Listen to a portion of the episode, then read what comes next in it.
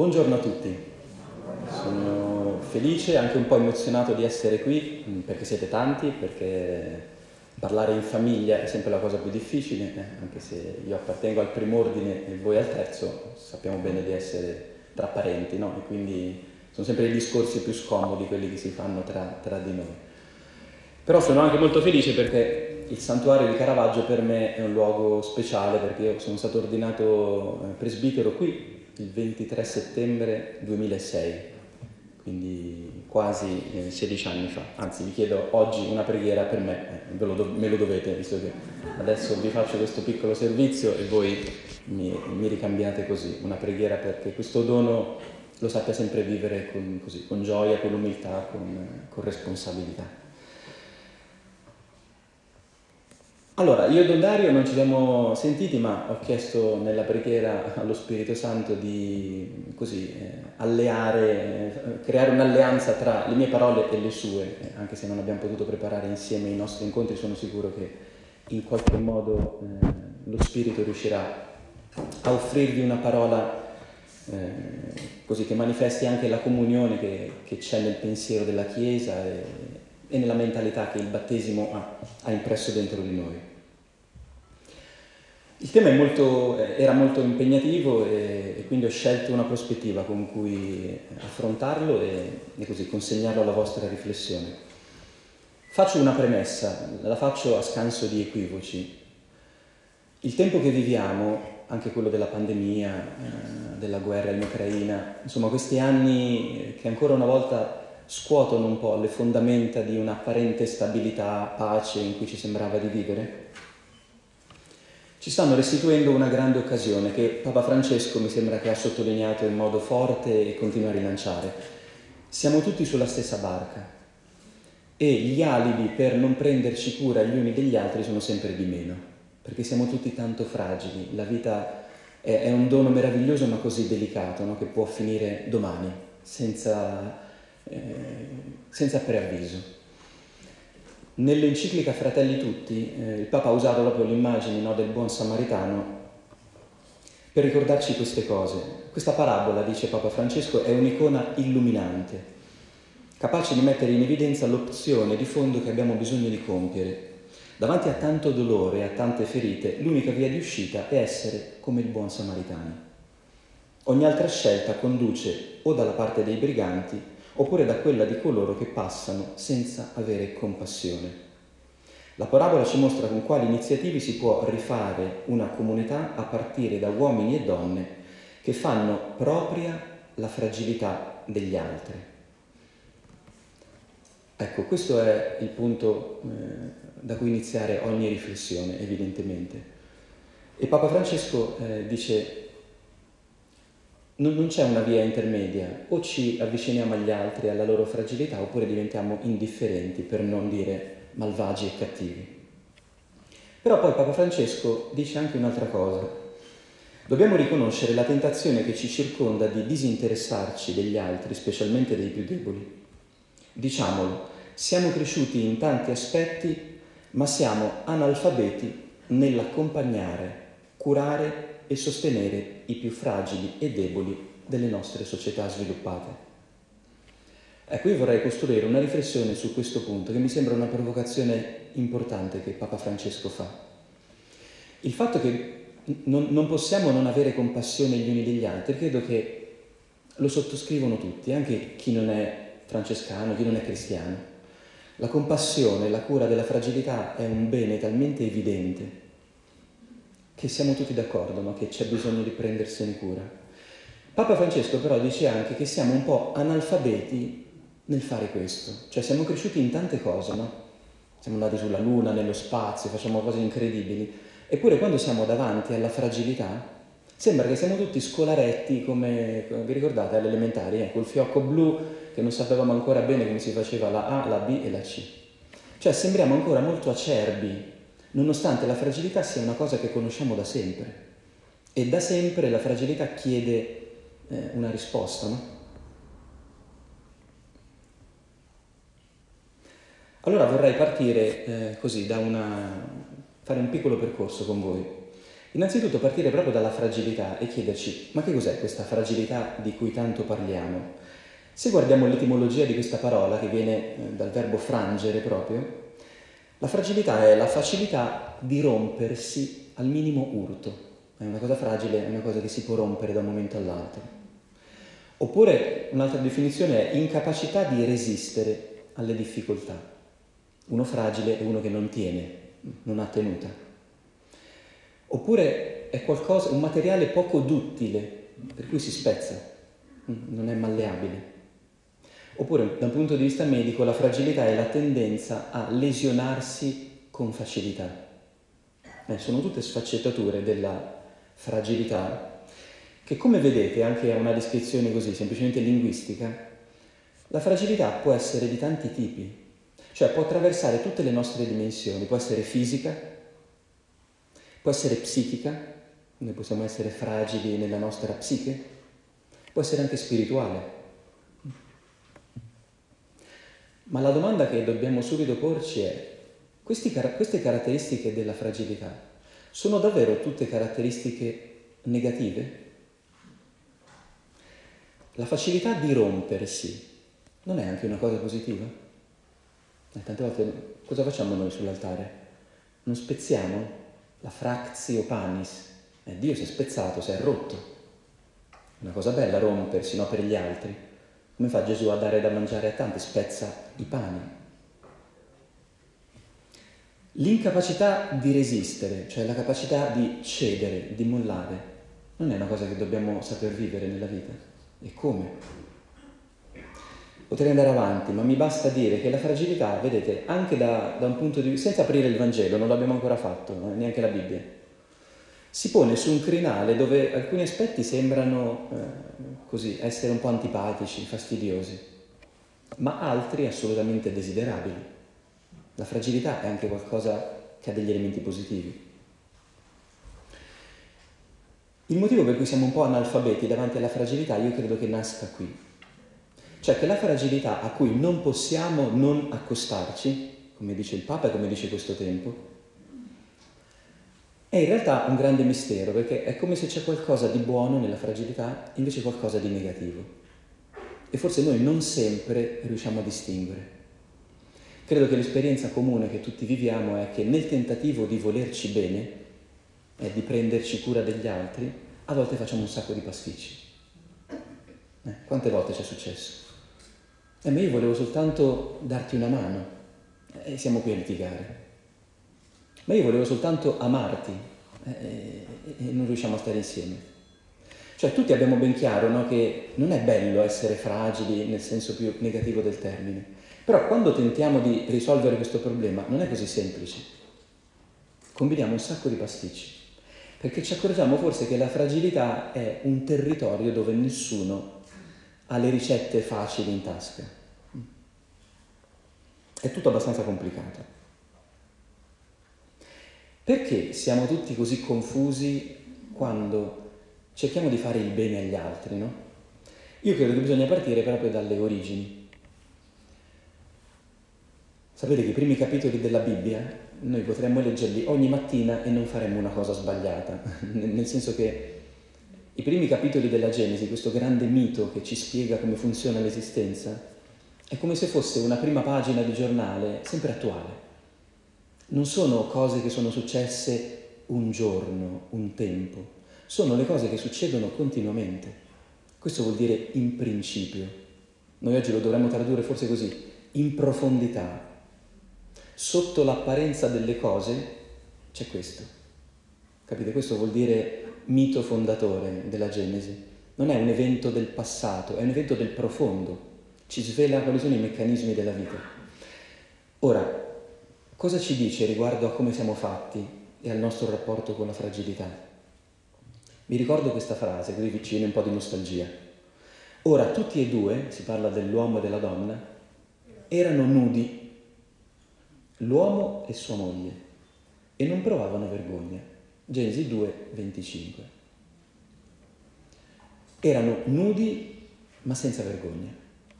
Ora, essere nudi, eh, se vogliamo cogliere l'aspetto simbolico, è una descrizione della fragilità proprio precisa, no? Neanche, neanche un perizoma, proprio nudi. Mm? Ma questo non era motivo di vergogna. Dobbiamo partire da qui, credo, per cominciare a riflettere seriamente no, sulla fragilità. La, la rivelazione ci dice che in principio, cioè nel disegno di Dio, la fragilità non è anzitutto un problema o qualcosa da risolvere. Vedete, l'uomo non è lì che si copre. Dopo, dopo pochi versetti sarà lì che tenta di coprirsi, cioè tenta di risolvere questo problema. Ma inizialmente no. Perché? Perché la fragilità per l'uomo era comunque un'occasione di stare in relazione al forte, Dio. Potremmo dire così, eravamo creature, ma questo non ci faceva problema, perché c'era il creatore. Vedete che già questa frase oggi non è così pacifica. Oggi siamo creature, ma siamo tutti tanto disperati. Come mai? Perché il creatore non c'è più. Chi l'ha visto? Eh? Andiamo a cercarlo? Non è così scontato, no? Avere questo riferimento. Io credo che ogni generazione vive un po' questo trauma di cui si parla in Genesi 2, cioè quale? Quello di passare eh, da una percezione della fragilità, del limite non avvelenata, come era, quando eravamo piccoli, no? Eravamo tanto fragili da piccoli, ma quanto era bello, no? Quei giorni. Non avreste voglia di tornare a uno di quei giorni in cui non c'avevi eh, la cefalea tensiva, eh, non dovevi andare a cercare in internet che malattia ti stava venendo ogni due giorni, ma eri così, un piccolo batuffolo di umanità fragile che però cresceva, che però si affidava. Quella condizione si rompe quando, quando il serpente, lo sappiamo bene, no? Dice c'è un limite, togliamolo. Sei fragile, diventa forte. E tutti l'abbiamo incontrato il serpente, eh? Tutti, pure il più santo qui in mezzo è stato morso dal serpente, sappiatelo. Tornate a casa con questa bella notizia. Cioè la nostra fragilità si è avvelenata un giorno, non ci siamo accorti in quel momento. Perché? Ma ad un tratto abbiamo cominciato a pensare no, che bisognava coprire la nostra vergogna. Perché se gli altri ci vedevano fragili, deboli, n- non capaci di, era un problema. Ogni generazione, dicevo, vive questo passaggio. Noi credo che l'abbiamo vissuto così, a cavallo, no, tra uh, il XX e il XXI secolo, con le nostre coordinate culturali. Com'è che la nostra generazione dopo le guerre mondiali ha vissuto questo passaggio da Genesi 2 a Genesi 3? Rimuovendo tutti i limiti, entrando in un ottimismo esasperato su tutte le cose, in cui sembrava che più tutto era possibile e più potevamo essere felici. Ma abbiamo generato una, una cultura spaventosa, che oggi purtroppo abbiamo passato ai giovani, che di fatto sono abbastanza disperati. Vedete, i giovani non sono più quelli che eravamo noi, eh, che eravate voi, cioè quelli che scendevano in piazza, gridavano, avevano un nemico da combattere. Il nemico dei giovani oggi è, è, è la grande paura di fallire, di deludere le aspettative, perché su di loro ci sono delle aspettative troppo giganti. Li abbiamo introdotti in un mondo dove sembra che devono diventare chissà chi, non hanno più i contorni reali, non hanno più i limiti. Quindi capite, sono come degli oggetti lanciati verso un impossibile che crea angoscia.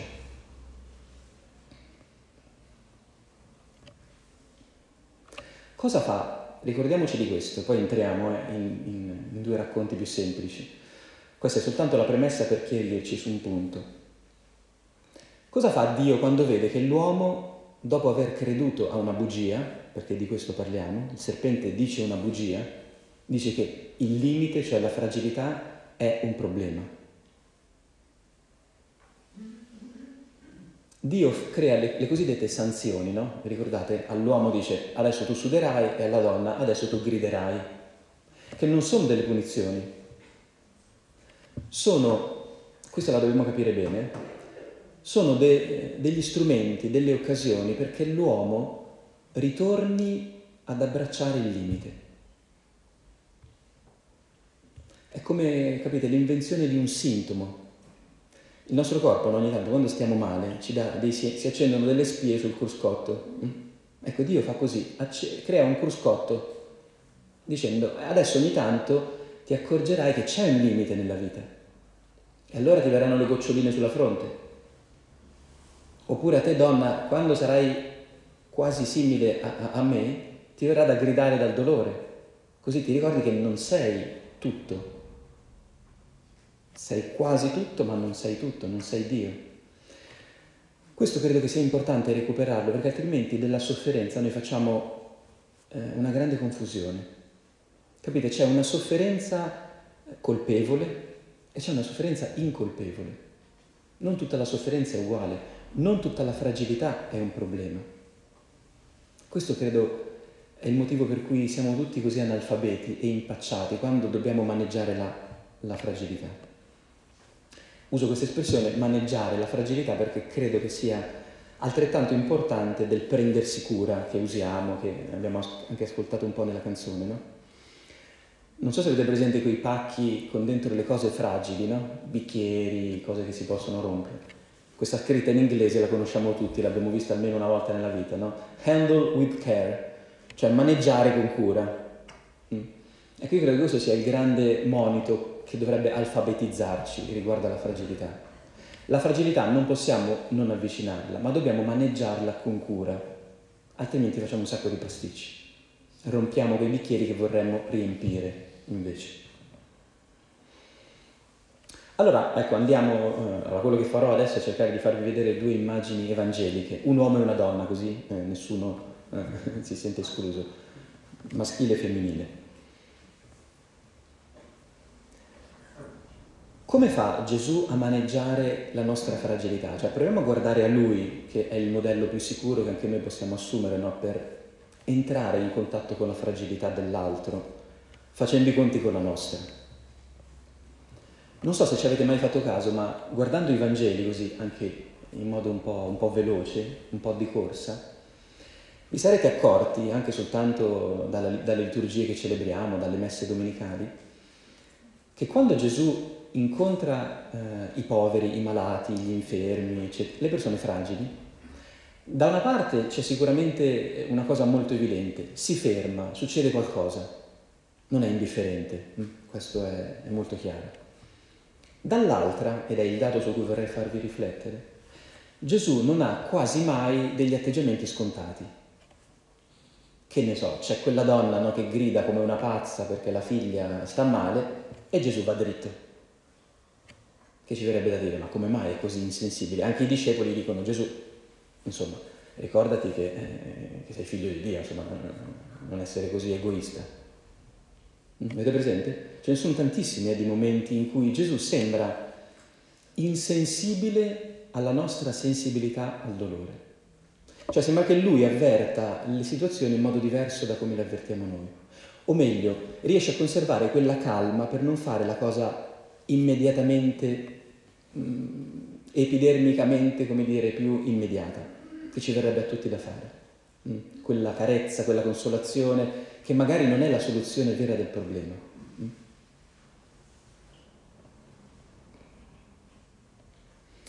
Vorrei in particolare entrare in quello che è il Vangelo di Giovanni, perché da lì prenderemo il primo episodio, che è quello dell'infermo che Gesù incontra alla piscina di Bezzatà dicendo però anche due parole sul Vangelo di Giovanni, no? che sapete che è un Vangelo cosiddetto dei segni. Cosa vuol dire? Che Giovanni scrive tardivamente, verso la fine del primo secolo, quando ormai tre Vangeli ci sono e sarebbero bastati. No? Ne scrive un quarto, eh, dietro ispirazione dello Spirito Santo, arriva lo Spirito Santo e dice a Giovanni, Giovanni c'è bisogno di un quarto Vangelo, ti dico eh, quali devono essere le caratteristiche di fondo. Devi scrivere un Vangelo in cui vengono riprese le cose che ci sono scritte negli altri, di meno magari, ma devi raccontarle come fossero dei segni. Cosa vuol dire?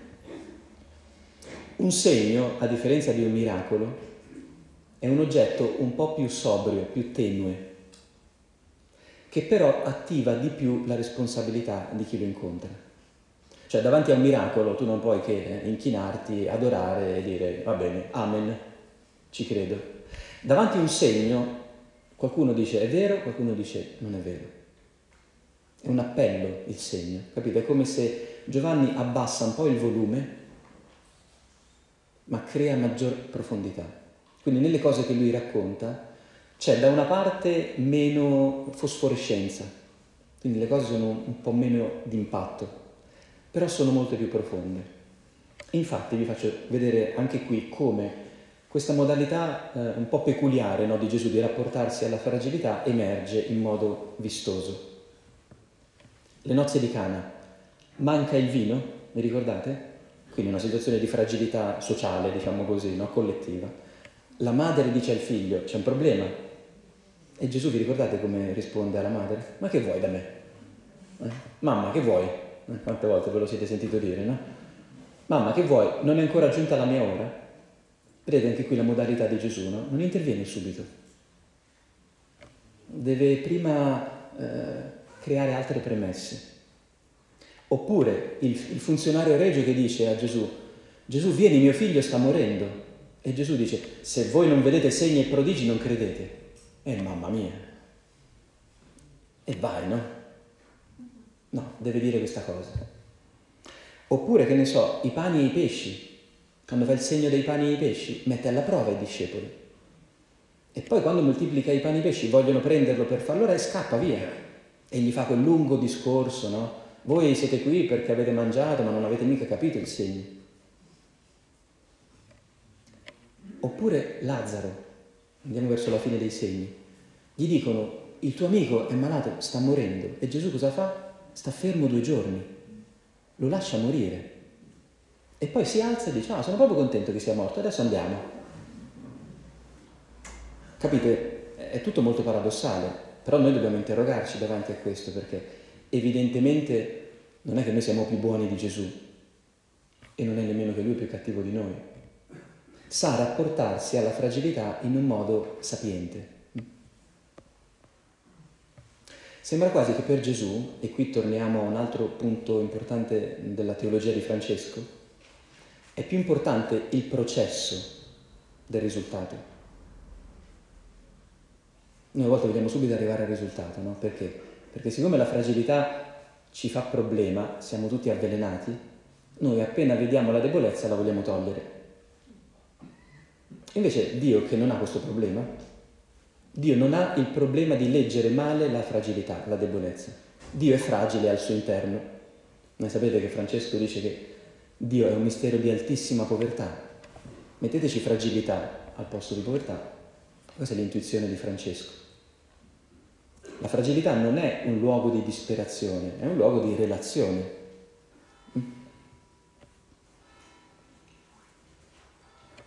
Quindi per, per, sembra che per Gesù l'impostazione della terapia sia più importante del risultato. Ascoltare bene la situazione, scegliere il medicinale giusto per Gesù è molto più importante che vedere in tempi brevi una trasformazione, che è proprio il contrario della nostra sensibilità. Noi appena si accende un sintomo sul cruscotto vogliamo toglierlo, vogliamo che vada via, non ci interessa risolvere il problema a monte, la causa che ha scatenato tutto. Appena stai male prendi una pastiglia e appena ti passa il dolore pensi di star bene. Ma non hai curato magari no, la radice, i modi di fare, i modi di esistere, i modi di, di, di gestire il tempo e lo spazio, che sono magari il motivo per cui soffriamo. Mm? Leggiamo allora il primo di questi due testi, ma li leggo abbastanza velocemente.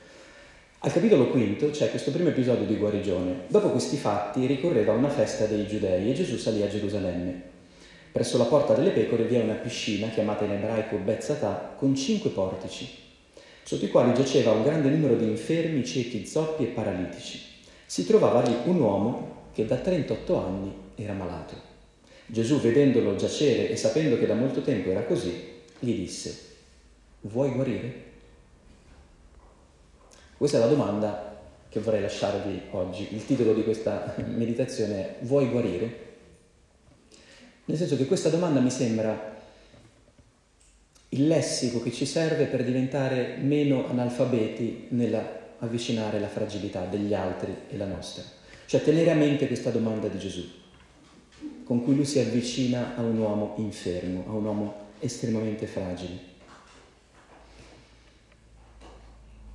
Il malato gli risponde in questo modo, forse la conosciamo già. Signore, non ho nessuno che mi immerga nella piscina quando l'acqua si agita, mentre infatti sto per andarvi, un altro scende prima di me. Gesù gli disse, alzati, prendi la tua barella e cammina. Allora, vedete, qui eh, cogliamo alcuni, alcuni, aspetti. C'è una piscina accanto a questi eh, portici, che sono cinque, che quindi sono simbolo della legge, dove tutti però soffrono, stanno male, è un'immagine molto chiara. La legge non dà la vita. O noi potremmo dire oggi, attualizzandola, la ribellione alla legge ci lascia tutti infermi, zoppi e claudicanti, perché noi viviamo questo tempo. Noi la legge l'abbiamo lanciata via, il padre non lo sopportiamo. Ed è per questo che siamo tutti mezzi morti, perché la vita pensiamo che la possiamo tirare fuori da noi stessi, non ricevere da un altro abbiamo questo problema culturale. Quindi Gesù ha davanti questa folla di persone che ha eh, una doppia fragilità. Da una parte eh, ha una sofferenza fisica, ma dentro questa sofferenza fisica c'è una sofferenza più grande che è l'odio per la propria debolezza, che prepara la strada al vittimismo. Eh, ma non ho nessuno, Capite? Il vero problema di quest'uomo che è infermo non è che è infermo, è che è diventato eh, vittimista, rassegnato, triste. Questa è la malattia della fragilità. Vedete che Gesù il, il problema della fragilità fisica lo risolve in un attimo. Alzati e cammina. Ma c'è qualcosa di più profondo che va guarito. Infatti ricorderete che nei sinottici questi stessi episodi di cui parla Giovanni vengono raccontati in un modo un po' diverso. No? Quando vede il paralitico calato dal tetto della casa, vi ricordate cosa fa Gesù come prima cosa? E io ti assolvo dai tuoi peccati, eh? come fanno i preti in confessionale. Che uno dice, ma come mai? Io, io ho un zoppico, che, mi, che, me ne faccio io della confessione? E poi lo guarisce anche lì. No? Qui nel Vangelo di Giovanni c'è la stessa dinamica. Quando Gesù rincontra quest'uomo che è guarito, sentite cosa gli dice. Perché poi... Eh, Gesù dice a quest'uomo prendi la tua barella e vai, no? Quest'uomo prende la sua barella, ma poi lo incontrano i farisei e dicono ma no, non puoi prendere la barella, è sabato. Eh, voi capite? Eh, come riusciamo a complicarci la vita, no? Anche noi nella Chiesa, eh, con norme, regole che, che vanno a, proprio a, a prendere il capello sull'uovo. Quando Gesù incontra quest'uomo che eh, è appena guarito ma è già, mm, come dire, perseguitato no? per quello che ha fatto, Poco dopo Gesù lo trovò nel Tempio e gli disse, ecco, sei guarito, non peccare più, perché non ti accada qualcosa di peggio. Lo traduco io. Ecco, hai cominciato a diventare sano, non ricadere nella tristezza, non rattristarti più. Vedete che c'è questo doppio livello no? che Gesù sembra voler curare. Infatti l'espressione guarire Qui è letteralmente diventare sano. Anche quando chiede vuoi guarire, Gesù sta dicendo vuoi diventare sano? Diventare sano è qualcosa di, di più profondo del guarire. Dicevamo prima che basta una farmacia per sollevarci no, da alcuni sintomi e anche tra di noi, cioè nella cura che ci prendiamo tante volte tra di noi, basta un caffè insieme, una pacca sulla spalla, una telefonata, un messaggio per stare un pochettino meglio. Lo sappiamo tutti questo. Ma sappiamo anche bene che diventare sani si trova a un livello ancora più profondo. Non basta tutto questo, questo è necessario, ma non è, cioè è sufficiente ma non è necessario per eh, entrare in una guarigione più profonda.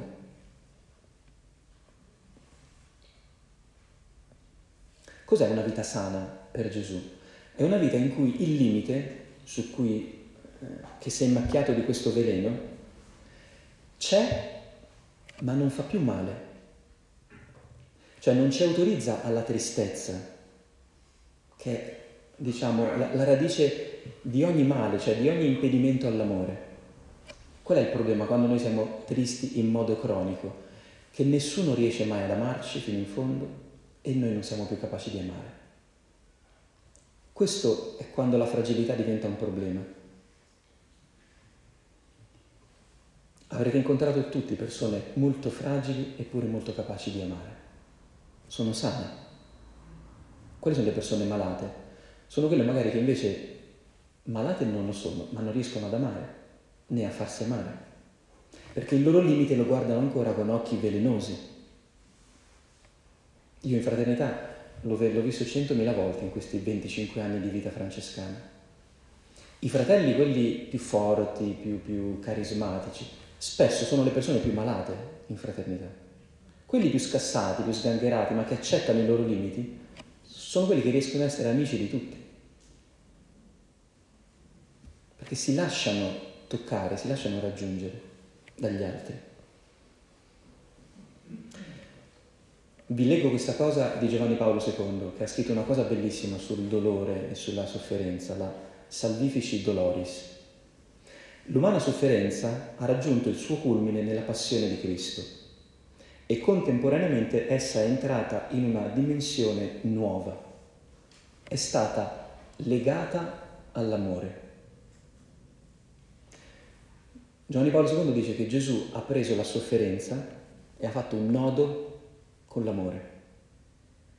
Questa è la redenzione cristiana, che la sofferenza, cioè quello che nasce attorno alla fragilità, al limite, non è più isolata, ma può, essere, può tornare a essere legata all'amore, cioè alla vita, che è esattamente quel vincolo che si era distrutto col peccato. Quando noi la notte di Pasqua cantiamo felice colpa, tutte quelle eh, cose bellissime, stiamo dicendo questo. Finalmente il dolore e, e l'amore, la vita non sono più due isole senza un ponte in mezzo, c'è un ponte in mezzo. Quel ponte è Cristo. Per questo, vedete, Gesù, quando cura quest'uomo, dopo averlo, avergli ridato le gambe, la forza nelle gambe, gli dice, prendi il tuo letto e cammina. Che è una cosa che crea un problema perché non si poteva prendere il letto di sabato, no? ma siccome è un simbolo imprescindibile, cioè prendi il tuo limite, la tua storia. Non pensare che la vita, la, la guarigione sia sbarazzarti dei tuoi limiti. Prendi i tuoi limiti, ma falli diventare quello che sono stato adesso, occasione di relazione. Impara a conviverci con i tuoi limiti. Io credo che questo sia un punto nel quale tante volte non riusciamo ad aiutarci a vicenda. Siccome siamo tutti analfabeti in che cosa? Nel chiedere aiuto, nel farci aiutare in modo stabile, non occasionale, perché chiedere aiuto, capisci, quando hai la gomma rotta in autostrada è chiaro che lo fai. Ma quando la gomma rotta ce l'hai tutti i giorni è difficile. Restare in un, permane- in un permanente stato di richiesta, di aiuto. E allora cosa facciamo tra di noi? Noi ci passiamo tante idolatrie, cioè nelle nostre pacche sulle spalle, nei nostri abbracci, coltiviamo insieme, credo, l'illusione che i limiti non ci siano o ce ne possiamo sbarazzare. Vi faccio un altro esempio. Quella donna che da 12 anni perdeva sangue, eh, vi ricordate? La famosa emorrois. Così passiamo a, a, al registro femminile. Siamo nel capitolo di Marco, nel Vangelo di Marco al capitolo 5, versetto 25, si dice così. Ora una donna che aveva perdite di sangue da 12 anni e aveva molto sofferto per opera di molti medici, spendendo tutti i suoi veri senza alcun vantaggio, anzi, piuttosto peggiorando. Ecco, questo credo che sia un racconto che ci dice perché siamo tutti analfabeti. Siamo tutti malati e medici di noi stessi che non riusciamo a risolvere il problema. Facciamo tante cose no, per cercare di star meglio tra di noi, ma non risolviamo il problema. Il sangue continua a scendere. Usciamo di casa, noi diciamo oggi faccio questa cosa, oggi vado a trovare questo, oggi vivo questa esperienza, poi torno a casa e il sangue continua a scendere e io co- continuo a vedere quel limite come una cosa orribile. Non ho fatto pace con la mia storia, con me stesso. Questa è la condizione di questa donna e anche di noi tante volte.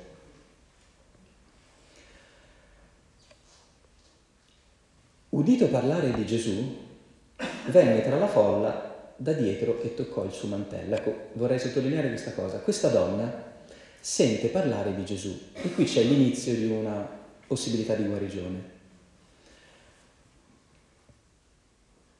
Ora, cosa vuol dire questo per noi?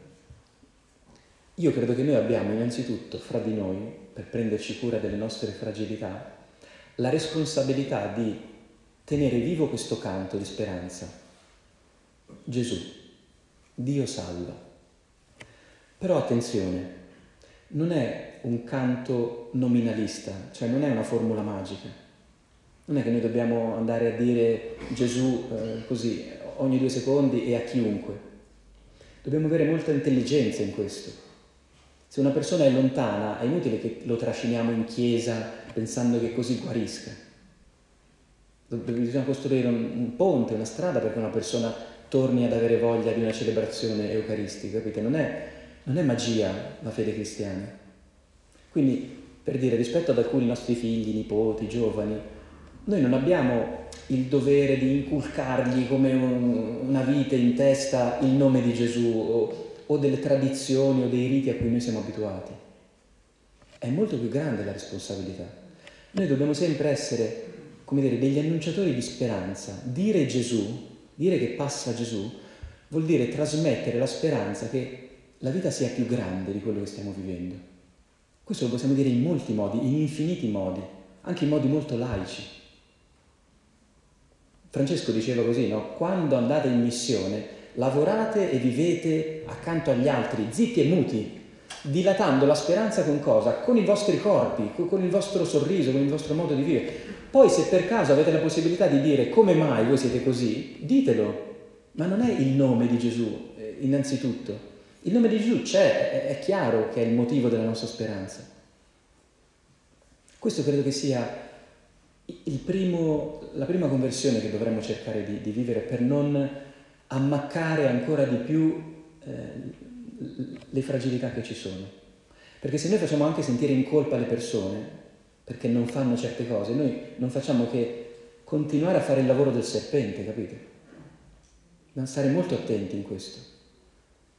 Dio nel capitolo 3 di Genesi, quando vede che l'uomo comincia a vedere male la propria fragilità, cerca innanzitutto di non mettere in imbarazzo l'uomo, passeggia, si segnala, non entra, non entra a gamba tesa. Quindi ci vuole una grande delicatezza, ma una grande speranza. Noi tante volte andiamo, a, credo, a richiamare le persone col volto triste. Devi venire a messa anche tu. È chiaro che non funziona proprio per niente, capite? È meglio non dire eh, vieni a messa con questa faccia triste, ma dire io sto andando a messa, ciao, eventualmente. Capite? Udito che parla, eh, parlare di Gesù venne tra la folla e da dietro toccò il mantello. Diceva infatti se riuscirò anche solo a toccare le sue vesti sarò salva. Ecco, questa vedete è la nostra eh, già immaginazione di salvezza. Siccome la fragilità riguarda proprio i nostri confini, eh, quando la fragilità diventa un problema, no? viene avvelenata, noi cosa facciamo? Tiriamo sui muri. Vedete quello che succede continuamente nella storia? La paura ci fa ispessire le barriere, i muri, il rapporto con l'altro. Il segno di desiderare una vita sana, di voler guarire, è proprio l'intuizione, ma forse io questa porta la devo aprire. Forse la vita non è tutto questo inferno che io mi immagino, forse l'altro non è solo un nemico. Questo è quello che comincia a pensare questa donna. Capite? Usare i suoi confini come un luogo di relazione, di esplorazione dell'altro. E infatti fa già questo gesto, vedete? E penso che nella, nella fraternità questa cosa è il grande gesto che va incentivato in tutti i modi. Se noi riuscissimo a essere fraternità di cristiani, di francescani, no? dove le persone ritrovano la possibilità di fare questo gesto, che è il gesto avvelenato di Genesi 3. Il trauma di Genesi 3 è che l'uomo ha fatto così sulla pianta proibita e poi ha avuto paura di rifarlo ancora. Il vero dramma di Genesi 3 non è che abbiamo fatto questo, ma è che poi abbiamo cominciato ad avere paura di farlo, vergogna. Capite? La fragilità non è il problema, il problema è come la leggiamo. Noi dobbiamo imparare a fare questo continuamente, perché non, ci, non bastiamo a noi stessi, abbiamo bisogno dell'altro, noi dobbiamo toccare, noi dobbiamo ricevere. Quindi quello che fa questa donna, capite, è il principio della guarigione. è ritrovare la speranza che se io tiro fuori la mano non me la morde nessuno e non rimarrà vuota. Magari anche una briciola cadrà su quella mano, come dice quella donna a Gesù, no? Dammi anche solo una briciola e mi basta. Infatti viene salvata. E sentì che il flusso di sangue si era, si era calmato e che era guarita dal male. Però qui c'è un secondo livello, no? che è lo stesso livello che Gesù attiva con l'infermo. E subito Gesù, essendosi reso conto della forza che era uscita da lui, si voltò alla folla dicendo chi ha toccato le mie vesti? I suoi discepoli gli dissero, tu vedi la folla che si stringe intorno a te e dici chi mi ha toccato? Egli guardava attorno per vedere colei che aveva fatto questo. E la donna, impaurita e tremante, sapendo ciò che le era accaduto, venne, gli si gettò davanti e gli disse tutta la verità. Ed egli le disse, figlia, la tua fede ti ha salvata, vai in pace e sii guarita dal tuo male.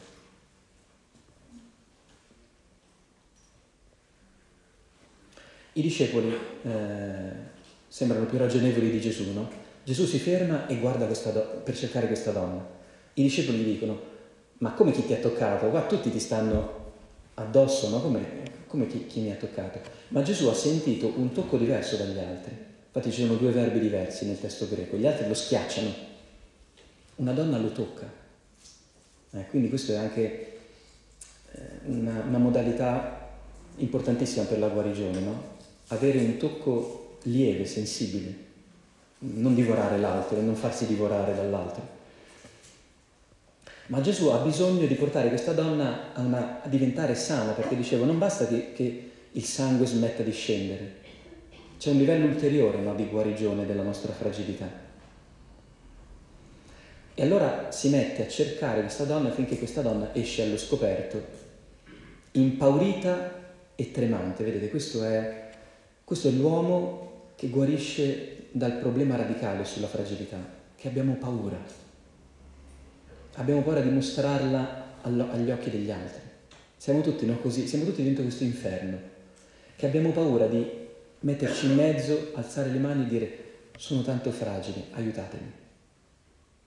Penso che forse le nostre fraternità se una volta all'anno no, facessero questo esercizio, ognuno fa così, no? si mette in mezzo e fa questa cosa qui, senza dire niente, senza commenti, eh, potrebbero essere luoghi molto terapeutici, anziché far finta che siamo tutti, che stiamo tutti bene, no? che stiamo tutti dentro una barca in festa.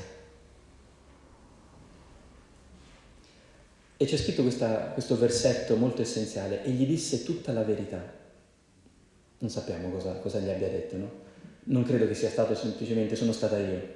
Gli avrà detto qualcosa in più, forse sono andati a prendersi un caffè qui al bar del santuario Gesù e questa donna e hanno parlato un po'. Cioè questa donna si è sentita libera di raccontare tutti quegli anni senza vita sana, senza guarigione, passati a maledire la propria fragilità. E finalmente invece questa donna si identifica con la sua fragilità. Dice sono debole, sono tanto debole, non ce la faccio.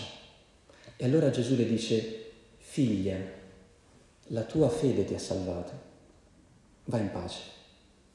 Vedete, questo è il punto a cui noi tante volte facciamo fatica ad arrivare e a condurre gli altri, cioè a rientrare dentro la figliolanza, che è il luogo che dicevamo prima, no? come quando eravamo bambini, dove la fragilità c'è ma non costituisce un problema, perché può diventare occasione di relazione con l'altro.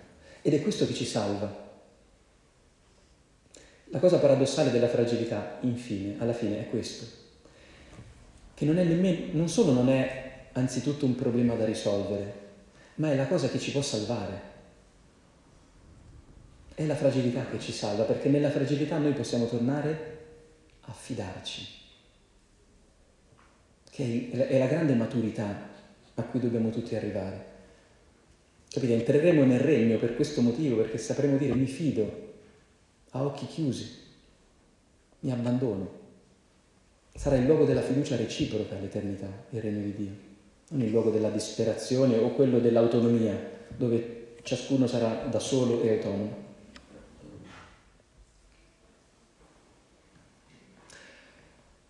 Questo è il motivo per cui Gesù dice all'infermo prendi la tua barella e cammina e a questa donna figlia, ora ha iniziato a diventare sana, vai. La guarigione della fragilità non è un colpo di spugna, un colpo di spazzola, un, una svolta improvvisa. Significa avviare un processo che fa sì che il mio contatto con la mia debolezza, con la mia fragilità, non sia più avvelenato. È una condizione a cui dobbiamo approdare, capite? Non si tratta di star bene per un attimo o di dimenticarci delle fatiche e dei problemi per un istante.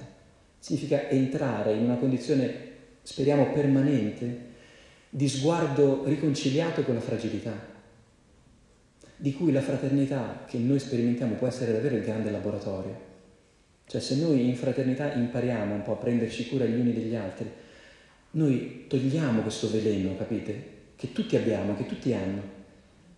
Quindi noi abbiamo questa grandissima risorsa e profezia per la nostra umanità, che la fragilità non è un problema da risolvere, ma è il luogo dove si dissolve la paura di esistere, perché ci sono gli altri, perché ci sono anche gli altri, perché c'è l'altro. Concludo. Allora, vuoi guarire? Questa domanda con cui Gesù eh, si avvicina all'infermo e in qualche modo anche a questa donna, è molto interessante e credo che possiamo mettercela nelle tasche del cuore perché Gesù in realtà non aspetta la risposta a questa domanda, vedete, l'infermo non dice niente, ma Gesù opera ugualmente, però la pone questa domanda. E credo che anche noi non possiamo che avvicinarti all'altro che è fragile, come lo siamo anche noi, con questa domanda, senza però farla necessariamente. Eh, adesso mettetevi a dire vuoi guarire perché diventerete le persone più antipatiche del mondo se cominciate a dire all'altro vuoi guarire, ci sarei io eventualmente per il tuo benessere, no? Cioè non è questo il... Ma è la domanda che deve istruire un po' i nostri atteggiamenti. Noi dobbiamo averla ben presente. Cioè che quando andiamo verso l'altro, lui, come anche noi, abbiamo bisogno di, di vivere una guarigione, ma che sia una guarigione profonda, che non sia soltanto una caramella balsamica che, che mi fa passare la tosse per un attimo. Quindi non dobbiamo in realtà aspettare la risposta, perché la risposta, ripeto, arriverà col tempo se la domanda ci fa stare gli uni in relazione agli altri nel modo giusto. Semmai la domanda deve chiarirci su quello che siamo disposti a offrire e a ricevere nell'incontro con l'altro. Cioè se vogliamo avventurarci in, in, in questa occasione di incontro che il Signore ci sta dando, nella strada dove tutti dobbiamo imparare a smettere di condannarci e di torturarci per il fatto di essere fragili. Questa è la grande avventura. Allora così scopriremo forse che l'aiuto che possiamo dare agli altri e anche a noi stessi forse è meno di quello che abbiamo immaginato, quindi dobbiamo anche, credo, ritrovare i contorni, i confini di quello che possiamo realmente offrire agli altri, senza farci troppe illusioni.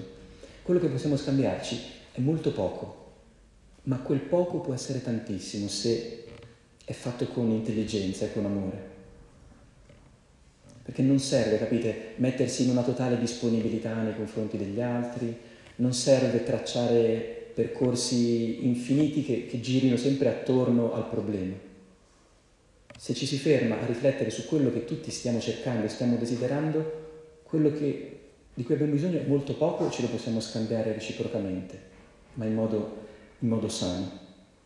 Allora la domanda ecco, di Gesù può essere lo stile con cui ci avviciniamo agli altri, uno stile interlocutorio in cui mentre misuriamo quanto, quanto l'altro è magari disposto a una vita sana, non possiamo smettere di interrogarci noi sullo stesso punto, perché non di rado quando aiutiamo gli altri, lo sappiamo bene, è noi che stiamo aiutando a desiderare e a ricevere lo stesso bene che speriamo di offrire. Allora ecco, concludo così. Eh, Mm, ci siamo avventurati in, un, in una domanda molto, molto grande, impegnativa e in un territorio che ci vede tutti scolaretti, che però forse abbiamo, mm, così, in cui però tutti abbiamo desiderio di crescere, di diventare più capaci perché mentre ci scopriamo analfabeti ci sentiamo ugualmente tanto desiderosi di eh, poterci scambiare quel bene che abbiamo già sperimentato dal Signore nella nostra relazione con Lui e sappiamo che può diventare anche un po' di più la sostanza dei nostri incontri, delle, delle nostre relazioni e della nostra amicizia. Che il Signore con il suo Spirito, che in questa Pentecoste sta per essere celebrato nuovamente come il dono di cui tutti abbiamo bisogno, ci aiuti a percorrere questo cammino. Grazie. Grazie.